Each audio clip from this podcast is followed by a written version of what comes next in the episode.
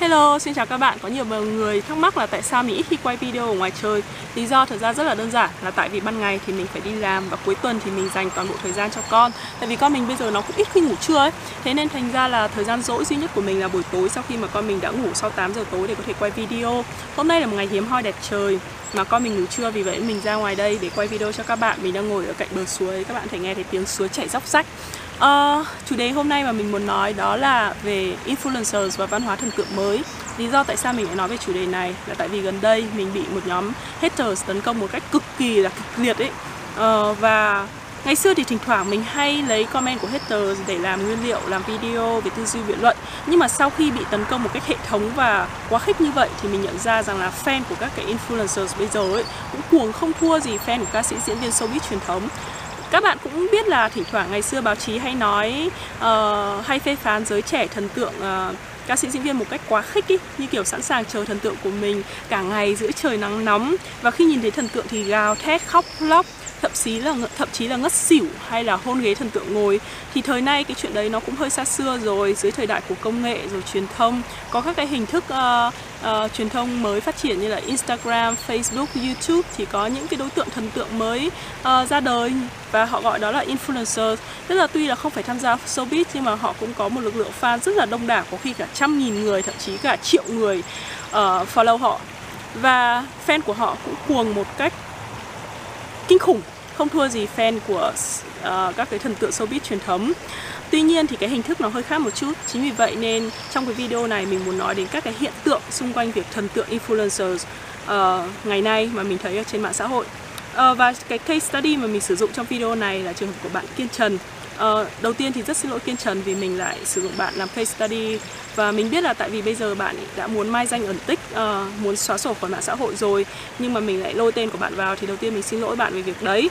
Nhưng mà lý do tại sao mình lại chọn bạn làm case study là tại vì tất cả các cái hiện tượng mà mình muốn nói đến ở đây thì đều xảy ra trong trường hợp của Kiên Trần hết. Thì thay vì mỗi hiện tượng lại lôi tên người này người kia vào thì mình xin phép sử dụng bạn để tránh các haters tấn công mình trong tương lai. Uh, nói một ít cái background cho những bạn mà chưa biết Kiên Trần là ai thì Kiên Trần là một người rất là nổi tiếng trong giới học tiếng Anh cách đây khoảng 4-5 năm bắt đầu nổi tiếng cách đây khoảng 4 5 năm khi mà bạn viết một cái cuốn sách về IELTS, tự học IELTS hay là bí kíp IELTS gì đó. Uh, sau khi được mọi người rất là mến mộ thì bạn ý bắt đầu chia sẻ thêm về các cái quan điểm của bạn về cuộc sống, khoa học, chính trị, xã hội, y tế, sức khỏe. Uh, anyway, tức là bất kỳ một cái lĩnh vực gì thì bạn ấy cũng có những cái quan điểm. Và rồi bạn ý viết sách về self-help và cũng được độc giả, độc giả rất là đón đọc. Nhưng mà gần đây thì mọi người phát hiện ra là hóa ra uh, hồi 2014 bạn ý đã giải điểm IELTS tức là bạn ý không hề được 8.5 IELTS overall như là bạn ý nói hay là 9.0 writing. Và cộng đồng mạng rất là thất vọng uh, bởi cái việc đó. Thì mình cũng xin nói ngắn gọn về cái quan điểm của mình trong cái việc này để các bạn không bị hiểu lầm trong cái video. Thứ nhất là về việc uh, về việc uh, giả điểm IELTS thì đó là một việc hoàn toàn sai. Không ai có thể bàn cãi được cái việc đấy cả. Mình luôn phản đối các cái chuyện liên quan đến giả dối các thứ. Vì vậy nên mình không hề bênh kiên trần trong cái việc này nha. Nhưng một phần nào đó mình có thể hiểu được là tại sao bạn ấy làm thế. Tại vì năm 2014 ấy, thì mạng xã hội nó chưa thực sự phát triển như là bây giờ. Thế nên mình nghĩ là khi mà bạn ý viết một cuốn sách rất là tâm huyết và bạn ý muốn chia sẻ cho mọi người và muốn nhiều người đón đọc ấy, thì nghe lời xúi dục của bạn bè thì bạn ý giả điểm để thu hút sự chú ý của sự, của công chúng. Uh, nhưng mà tại thời điểm đấy chắc là bạn ấy không mường tượng được cái mức độ lan truyền và ảnh hưởng của cái cuốn sách đấy hay là bản thân bạn ý và nó gây hậu quả như thế nào. Tại vì lúc đầu khi mà bạn ấy chia sẻ thì nó là ở dưới dạng ebook tức là pdf thôi và hoàn toàn free. Nhưng mà sau đấy thì khi được mọi người đón đọc và mến mộ nhiều như vậy quyển sách trở nên nổi tiếng và sau đó nó được xuất bản ra và bán ở bán công khai như kiểu sách bình thường ấy. Đấy thì có thể là tại cái thời điểm mà khi bạn ấy giả điểm bạn ấy không có ý định là kiểu thực sự là lừa gạt mọi người để thu về lợi nhuận hay là lấy tiền này kia. Uh, đấy là mình có thể hiểu như vậy. Đó.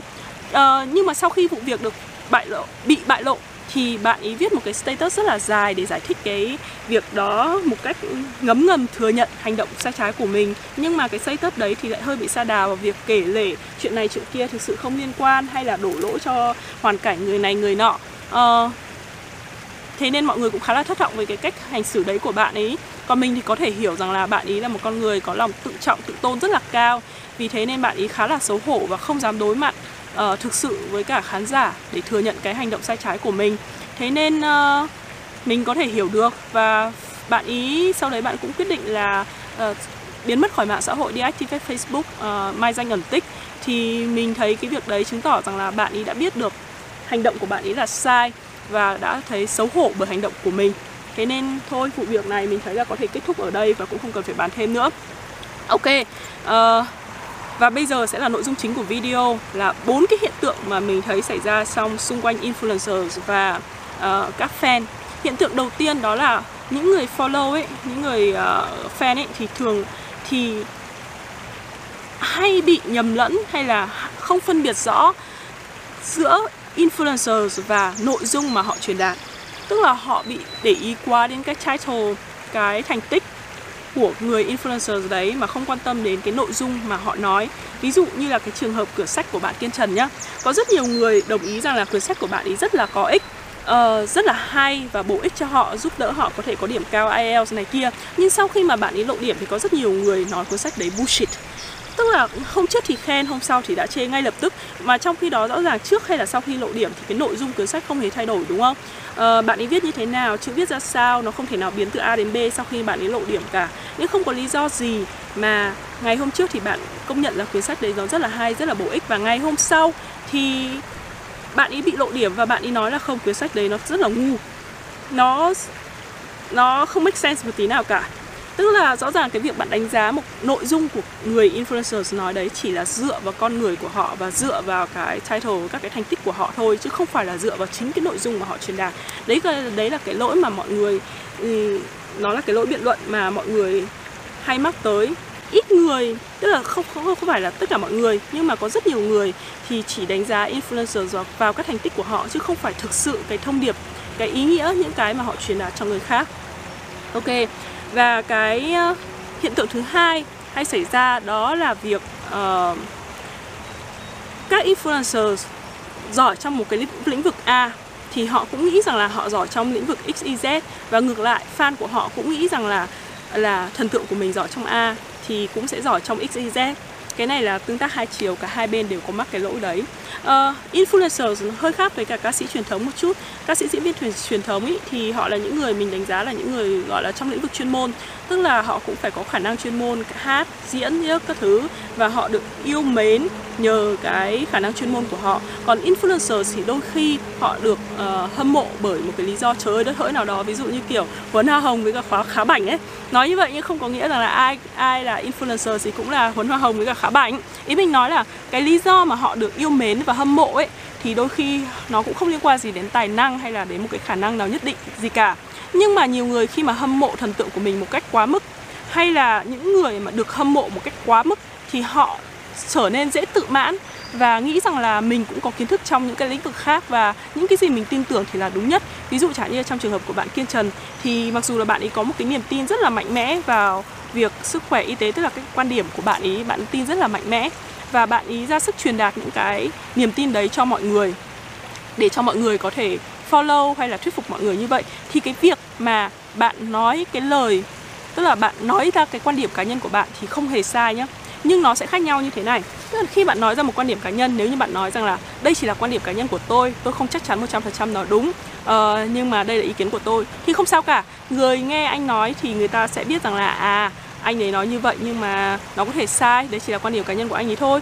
Nhưng một số influencers ấy thì họ lại nói một cách khẳng định chắc chắn như cái việc đấy là đúng và họ thậm chí họ còn không chấp nhận nhờ khi người khác phê phán hay là phản đối ý kiến của họ. Và họ ra sức tuyên truyền cái tư tưởng đó cho người khác thì mình nghĩ là cái việc đấy là không nên.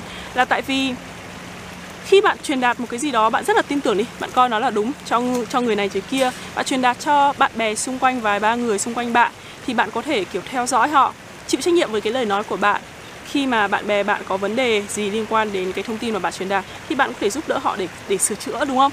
Nhưng mà khi mà bạn mở miệng ra, bạn nói cho cả trăm nghìn người, thậm chí cả triệu người đi, và bạn thuyết phục những người đấy theo bạn, thì liệu bạn có chịu trách nhiệm được? Bởi các hành động của họ khi mà họ nghe theo lời nói của bạn một cách mù quáng không? Và tương tự fan cũng vậy thôi. Những người influencer đấy họ có có giỏi trong một cái lĩnh vực A thì đâu có nghĩa là họ sẽ giỏi trong cái lĩnh vực ABC hay các thứ gì đâu. Thế nên bạn không thể nào tin một cách hoàn toàn rằng là cái gì thần tượng của bạn nói thì cũng là đúng cả. Như kiểu bản thân mình thôi. Viewer của mình thỉnh thoảng cũng hỏi chẳng hạn như là chị hãy cho em uh, chị hãy nêu ý chị cho em xin ý kiến về vụ Hồ Quang Hải hay là chị có ý kiến gì về vụ Biển Đông uh, hay là đường lưỡi bò hay cái gì ấy. mình thấy nó rất là buồn cười. Tại vì mình đang sống ở Mỹ này mình không trực tiếp ngồi ở quan tòa mình không có đọc bản tường trình mình không phải là cảnh sát công an mình không đi ra hải đảo mình không ở biên giới mình không tham gia bộ chính trị.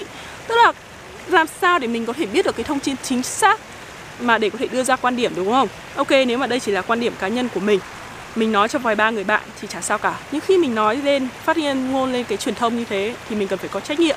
Cái gì mà mình không chắc chắn là đúng thì mình đừng có nên mở miệng bô bô bô ra mà nói tại vì nó sẽ có thể ảnh hưởng đến cho người khác. Thì rõ ràng mình đang sống ở mỹ như này làm sao mình biết được những cái chuyện trời ơi đất hỡi ở đâu ở xa xôi đấy mình không thực trực, trực tiếp chứng kiến. Các bạn nghĩ rằng là chỉ đọc vài ba cái quyển sách hay là đọc vài ba tờ báo các thứ mà mà các bạn đã biết được là sự thật đó?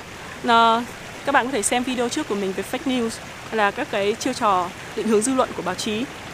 Bạn hôm trước mình cũng xem không phải xem mà mình thấy dưa leo cũng có một cái video để title là tại sao ca sĩ diễn viên lại không nói về chính trị? Mình cũng thấy rất là buồn cười. Ca sĩ diễn viên ấy thực sự là nếu mà có tài năng ấy thì họ mất rất nhiều thời gian để tập trung cho chuyên môn của họ. Tại vì nó cũng là ngành chuyên môn mà. Tập hát tập diễn làm đẹp làm đẹp mất rất là nhiều thời gian nhá. Thời gian đâu mà họ nghiên cứu? Những người mà biết càng nhiều ấy thì họ lại càng nói ít. Còn những người mà không biết gì ấy, thì lại mới bô bô cái mồm uh, các bạn thấy kiểu tiến sĩ giáo sư ấy, những người mà nghiên cứu chuyên ngành ấy càng nói thì họ lại càng kiệm lời tại vì họ sẽ rất là cẩn trọng trong cái lời nói của họ. Vì họ nghiên cứu sâu vào thì họ mới hiểu rằng là để khẳng định được cái gì đúng hay sai thì bạn phải dựa vào rất nhiều các cái yếu tố nghiên cứu rất là sâu theo dõi rất nhiều các cái trường hợp từ đầu đến cuối và rất là sát sao thì bạn mới có thể khẳng định được một vấn đề. Thậm chí kể cả như ta nghiên cứu cả mấy chục năm như thế chưa chắc người ta đã dám mở miệng ra khẳng định. Thế nên bạn đọc một vài quyển sách bạn đọc vài ba cái tờ trang báo mà bạn có thể khẳng định được á đó. Thế nên mình chỉ thấy là các cái bạn fan ấy các bạn hay tin tưởng một cách mù quáng và bản thân các cái influencer thì luôn tự nghĩ rằng là mình có cái khả năng để đưa ra cái, cái các cái tuyên ngôn như thế. Uh, mình biết đến cả kiên trần hồi xưa là từ uh, không phải là về tiếng anh mà là trong cái hội bỉm sữa. Thì trong hội bỉm sữa đấy hồi đấy là tranh cãi về cái việc mà sử dụng sữa bò cho trẻ từ 1 cho đến 2 tuổi.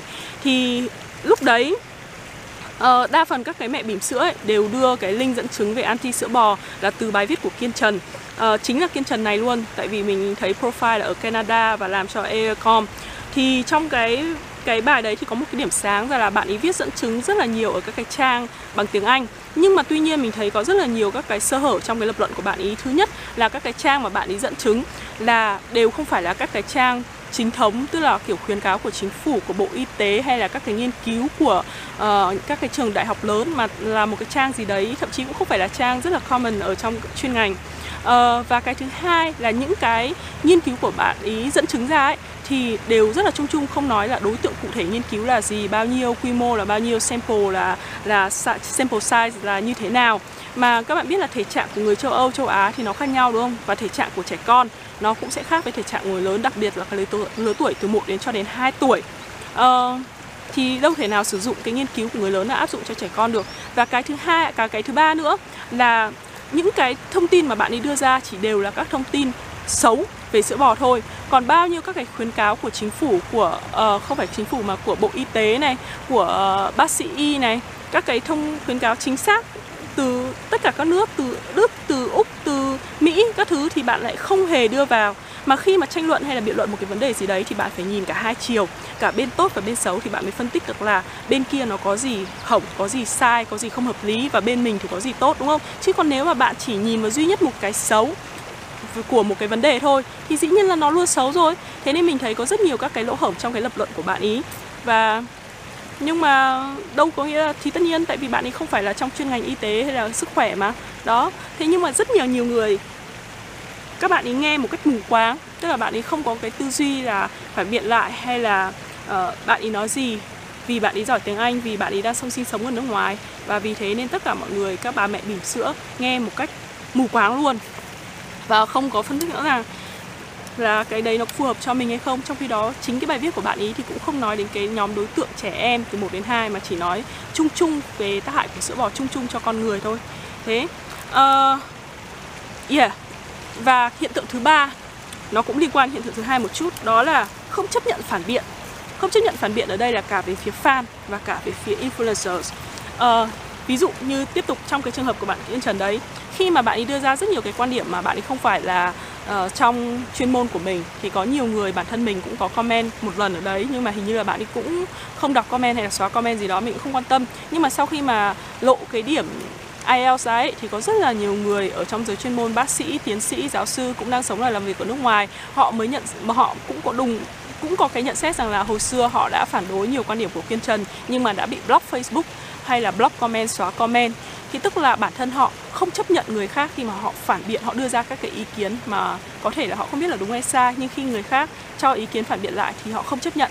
Và những cái người mà fan hâm mộ của họ ấy, có một cái anh nhà báo hình như là cũng ủng hộ Kiên Trần, anh ấy nói như này, trong cái vụ việc này có ba người có ba dạng người một người thì ủng hộ kiên trần thì mãi mãi sẽ ủng hộ. Một dạng người thứ hai thì là ở ở giữa không ủng hộ cũng không ghét nhưng mà cũng chỉ uh, kiểu hóng drama và nhảy vào để nói bla bla bla. Còn dạng thứ ba là những người mà trước nay đều phản đối ý kiến của kiên trần và cảm thấy ghen tị và gato khi không làm gì được. Và khi mà kiên trần có vấn đề này thì bắt đầu quay ra hả hê. Mình thấy đấy là ý kiến rất là nực cười. Rất là về phía fan ấy thì khi mà bất kỳ thấy ai có ý kiến trái chiều với cả influencers của họ, thì ngay lập tức họ sẽ khẳng định ngay rằng là cái đối tượng đấy là ghen tị, là gato, là chơi bẩn, thế này thế nọ, thế kia với cả thần tượng của họ. Mà như kiểu là họ không phân biệt được là thế nào là công kích cá nhân và thế nào là phản biện. Công kích cá nhân là gì? Tức là anh không đưa ra được là cái người kia nói có gì sai có gì không hợp lý mà anh chỉ thẳng nhăm nhăm vào con người của họ và nói là thằng này ngu lắm thằng này đâu có được điểm tiếng anh cao đâu mà mở miệng ra nói à, thằng này có sống ở nước ngoài như người ta đâu có kinh nghiệm sống bao nhiêu năm như người ta đâu có được bằng cấp như này như người ta đâu thằng này nó có sinh bằng đâu à, mặt mụn hay là béo tròn hay kiểu kiểu như thế. Tức là chỉ là tấn công vào con người của họ nhưng không được không chỉ ra được là cái luận điểm của họ là nói đúng hay là nói sai. Còn trong khi đó thì cái việc phản biện nghĩa là gì? Tôi không cần quan tâm anh là thằng nào hết. Tôi chỉ tập trung vào cái việc là cái nội dung của anh nói như thế là hợp lý hay không. Đấy, tại sao anh lại nói như thế? Có gì nó không hợp lý? Đó, chỉ như vậy thôi. Nhưng mà fan ấy, khi mà họ đã thần tượng ai một cách quá khích ấy, thì họ sẽ không cần quan tâm thế nào phản biện hết. Họ sẽ ngay lập tức chui mũi và coi là tấn công, là công kích cá nhân. Bất kỳ ai đưa ra ý kiến trái chiều với cả influencer của họ thì có nghĩa là ghen tị và ganh đua nó rất là buồn cười. Những cái tiến sĩ giáo sư cũng sống ở nước ngoài làm việc bao nhiêu năm đấy họ là họ là ai mà họ cần phải ghen tị với kiên trần hả các bạn? Đúng không? Kiên trần cũng chỉ là giỏi tiếng anh thôi chứ cũng đâu có gì nổi trội hay là có thành tích gì đặc biệt so với cả những người khác đâu. Thì có có những người ấy, mình nghĩ là cái đối tượng này chủ yếu là uh, các đối tượng phe này chủ yếu là những cái bạn học sinh cấp 2, cấp 3 hoặc là đầu đại học những người mà chưa thực sự trải nghiệm trong cuộc sống nhiều hay là ra ngoài đời nhiều. Thì đối với các bạn các bạn đang phải chật vật để học tiếng Anh khẳng định mình bằng tiếng Anh thì các bạn thấy là những ai học tiếng Anh giỏi các thứ thì là siêu sao này kia, chẳng qua đấy là họ giỏi trong cái lĩnh vực mà bạn đang quan tâm thôi. Nhưng mà khi mà bạn đi ra đường nhiều ấy, đặc biệt là các cái tiến sĩ Việt Nam ở nước ngoài thì các bạn thấy là họ chả giỏi tiếng Anh một tí nào luôn. Tại vì họ làm nghiên cứu, học xong đại học ở các nước này, nước kia, hay là ở Việt Nam rồi, sau đó họ sang Mỹ hay là sang nước tiên tiến hơn để học tiến sĩ, thì cái mà để cạnh tranh đối với họ không phải là tiếng Anh mà là cái kỹ năng chuyên môn, cái hiểu biết của họ trong chuyên ngành của họ. Vì vậy họ chả quan tâm đến tiếng Anh là gì cả. Nên một cái người mà chỉ giỏi tiếng Anh thôi thì có lý do gì mà họ cần phải ghen tị gì đâu. Nhưng mà một người không biết gì về chuyên môn mà mở miệng ra nói thì dĩ nhiên họ thấy sai thì họ phải phản biện. Thế chẳng nhẽ các bạn nói là những cái tiến sĩ, giáo sư sống ở làm việc nước ngoài như thế, thành danh như vậy, họ cần phải ghen tị với cả một người không có chỉ là đơn giản là được giới trẻ quan tâm à?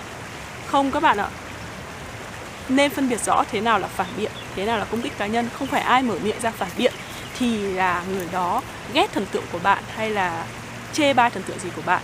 Mình nhớ hồi xưa lúc mà mình vẫn còn quan tâm đến vấn đề bỉm sữa ấy thì hồi đấy mình cũng rất là hay phản đối ý kiến của một mẹ uh, bỉm sữa rất là nổi tiếng mẹ đấy tên là Diệp Nguyễn tức là trong giới bỉm sữa thì bạn đấy cũng là một người có có rất là chăm chỉ tìm hiểu cái kiến thức chăm con này kia và bạn ấy cũng chia sẻ đủ các thứ liên quan đến chăm con. Thì có rất nhiều cái kiến thức mà bạn ấy chia sẻ là mình không đồng ý. Vì vậy nên mình rất là hay comment vào trong Facebook của bạn ấy bảo là cái này thì nó không hợp lý, thế này thế kia và mình dẫn chứng.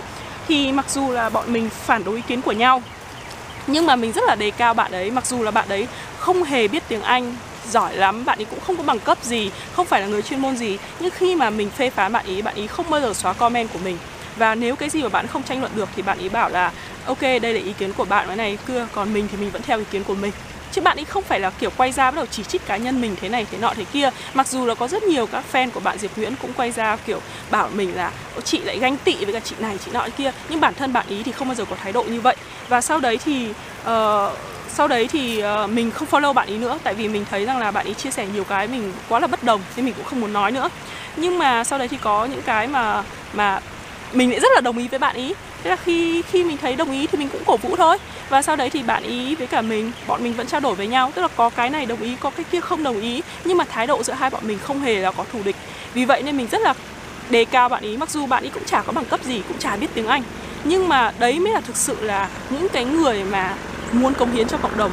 Tại vì những người mà muốn cống hiến cho cộng đồng ấy họ không còn quan tâm là tôi có bị mất mặt hay không lời tôi nói có bị sai hay không. À không phải không phải lời tôi nói bị sai hay không mà là họ không cần quan tâm quan tâm là lời của họ phải chắc chắn đúng hay là mọi người phải ngưỡng mộ họ. Mà cái họ quan tâm chỉ là mang đến cái cái giá trị thông tin hữu ích cho cộng đồng thôi. Có những cái influencers nào ấy mà họ quan tâm đến bản thân họ hơn tức là họ muốn thu hút uh, uh, dư luận uh, muốn nhiều người ủng hộ họ thì họ sẽ chặn hết tất cả những cái ý kiến trái chiều hay là phản ứng lại với tất cả các ý kiến trái chiều. Còn những cái người nào mà nói về lợi ích của cộng đồng thì họ chỉ cần biết là cái gì tốt cho mọi người, cái thông tin nào chuẩn xác hơn thì là tốt thôi. Đó, nên các bạn thấy là những cái người mà nghiên cứu khoa học ấy, làm về khoa học các thứ ấy, thì họ không bao giờ ngại phản biện cả. Ngay cả giáo sư, tiến sĩ nước ngoài, các cái nghiên cứu khoa học khi mà đưa ra kể cả họ nghiên cứu cả cả chục năm cả mấy uh, có khi cả mấy chục năm ấy mà khi mà công bố ra bị mọi người phản biện rồi phê phán hay là chỉ trích chỗ này sai chỗ kia sai đó là chuyện bình thường thôi. Nhưng mà ở trong cái giới influencer thì có vẻ rất ít người có thể chấp nhận được những cái lời chỉ trích như thế và bản thân fan cũng không chấp nhận được cái, những cái lời chỉ trích như vậy. Hiện tượng thứ tư đó là hiện tượng uh, influencer của tôi làm được thần tượng của tôi làm được nhưng mà bạn thì còn lâu nó rất là phổ biến với tình trạng như kiểu đú phêm. Uh, cái này như kiểu là bất kỳ ai tức là có có thể là có xảy ra các cái hiện tượng khác nữa nhá chứ không phải chỉ riêng đú phêm đâu. Nhưng mà đú phêm là cái mà hay xảy ra nhiều nhất. Tức là cái việc như mình nói đấy cái việc mà có một cái sự việc gì đó hot hay là có một cái vấn đề gì đó một ý kiến của ai đó nói ra và người khác phản ứng lại cái ý kiến đó đấy là chuyện hoàn toàn bình thường. Mình coi cái việc đấy là phản biện chứ không phải là đú phêm. Còn đú phêm là gì? Là như kiểu là bạn không uh, bạn đang làm một cái bạn đang đi ăn bạn đang đi tắm bạn đang đi chơi bạn đang nói một câu chuyện chả liên quan gì đến người khác mà bạn cũng phải lôi tên của người nổi tiếng vào để cho kiểu uh, thu hút được uh, có cái hashtag này xong rồi có tên vào để thu hút được cái nhóm fan hay là để cho người khác xem ấy thì cái đấy mình mới gọi là đúng phim chứ còn nếu mà nội dung chính của bạn nói về người đấy hay là một quan điểm của người đấy chỉ chỉ đơn giản là bạn phân tích một vấn đề thôi bạn giải thích một vấn đề thôi chứ nó không phải là đúng phim nhưng mà có cái buồn cười ở đây là rất nhiều influencers họ làm hành động như vậy thì fan của họ chấp nhận được. Nhưng khi người khác lôi tên của của thần tượng của họ vào ấy thì họ, họ ngay lập tức chửi người ta là đúng phim trường hợp như ví dụ như bạn Kiên Trần thì có một lần bạn ý làm status của uh, uh, Shark Linh ấy chị Linh ấy chị ý có nói một cái ý kiến là chị ý ủng hộ việc kết hôn muộn. Tức là chị thấy là phụ nữ thì không nên kết hôn sớm mà nên tập trung vào sự nghiệp trước. À, Sau khi nào vững vàng rồi thì mới kết hôn.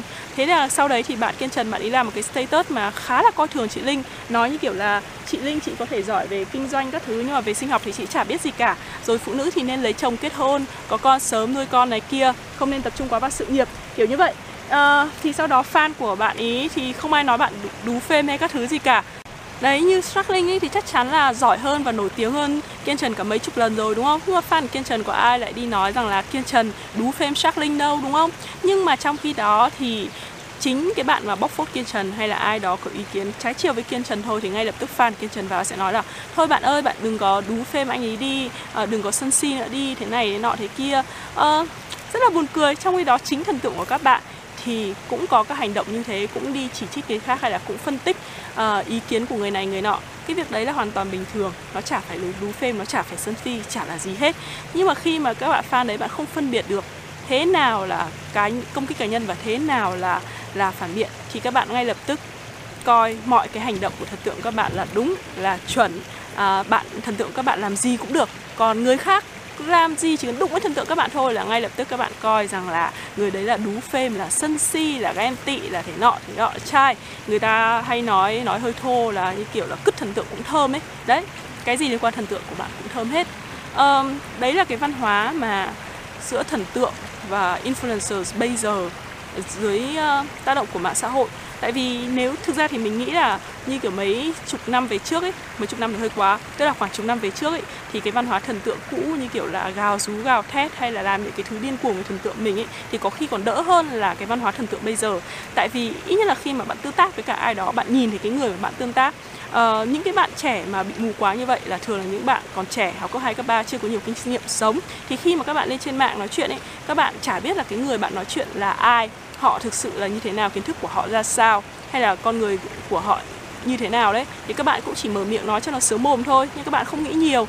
Còn như kiểu hồi xưa thì khi mà bạn tương tác với ai, đó là tương tác trực tiếp, thì bạn nhìn thấy họ, bạn biết là họ lớn hơn bạn các thứ thì dù sao cũng có sự nhún nhường. Còn như bây giờ thì mạng xã hội thì các bạn cứ nói một cách bừa phứa thôi, nói cho sướng. Thế nên mình hy vọng là khi các bạn xem video này thì các bạn hãy trần tĩnh hơn một chút, tức là biết suy nghĩ hơn một tẹo, chứ đừng có kiểu sồn sồn sồn lên như vậy và tất nhiên là mình biết là mình làm video này thì sẽ có rất nhiều các haters vào xong vào lại comment chửi bới này kia. Nếu như các bạn có thể phản biện lại được mình thì xin mời các bạn phản biện. Còn nếu không các bạn chỉ biết công kích cá nhân thôi thì mình sẽ block hết tất cả các bạn. Thế nhá, bye bye các bạn.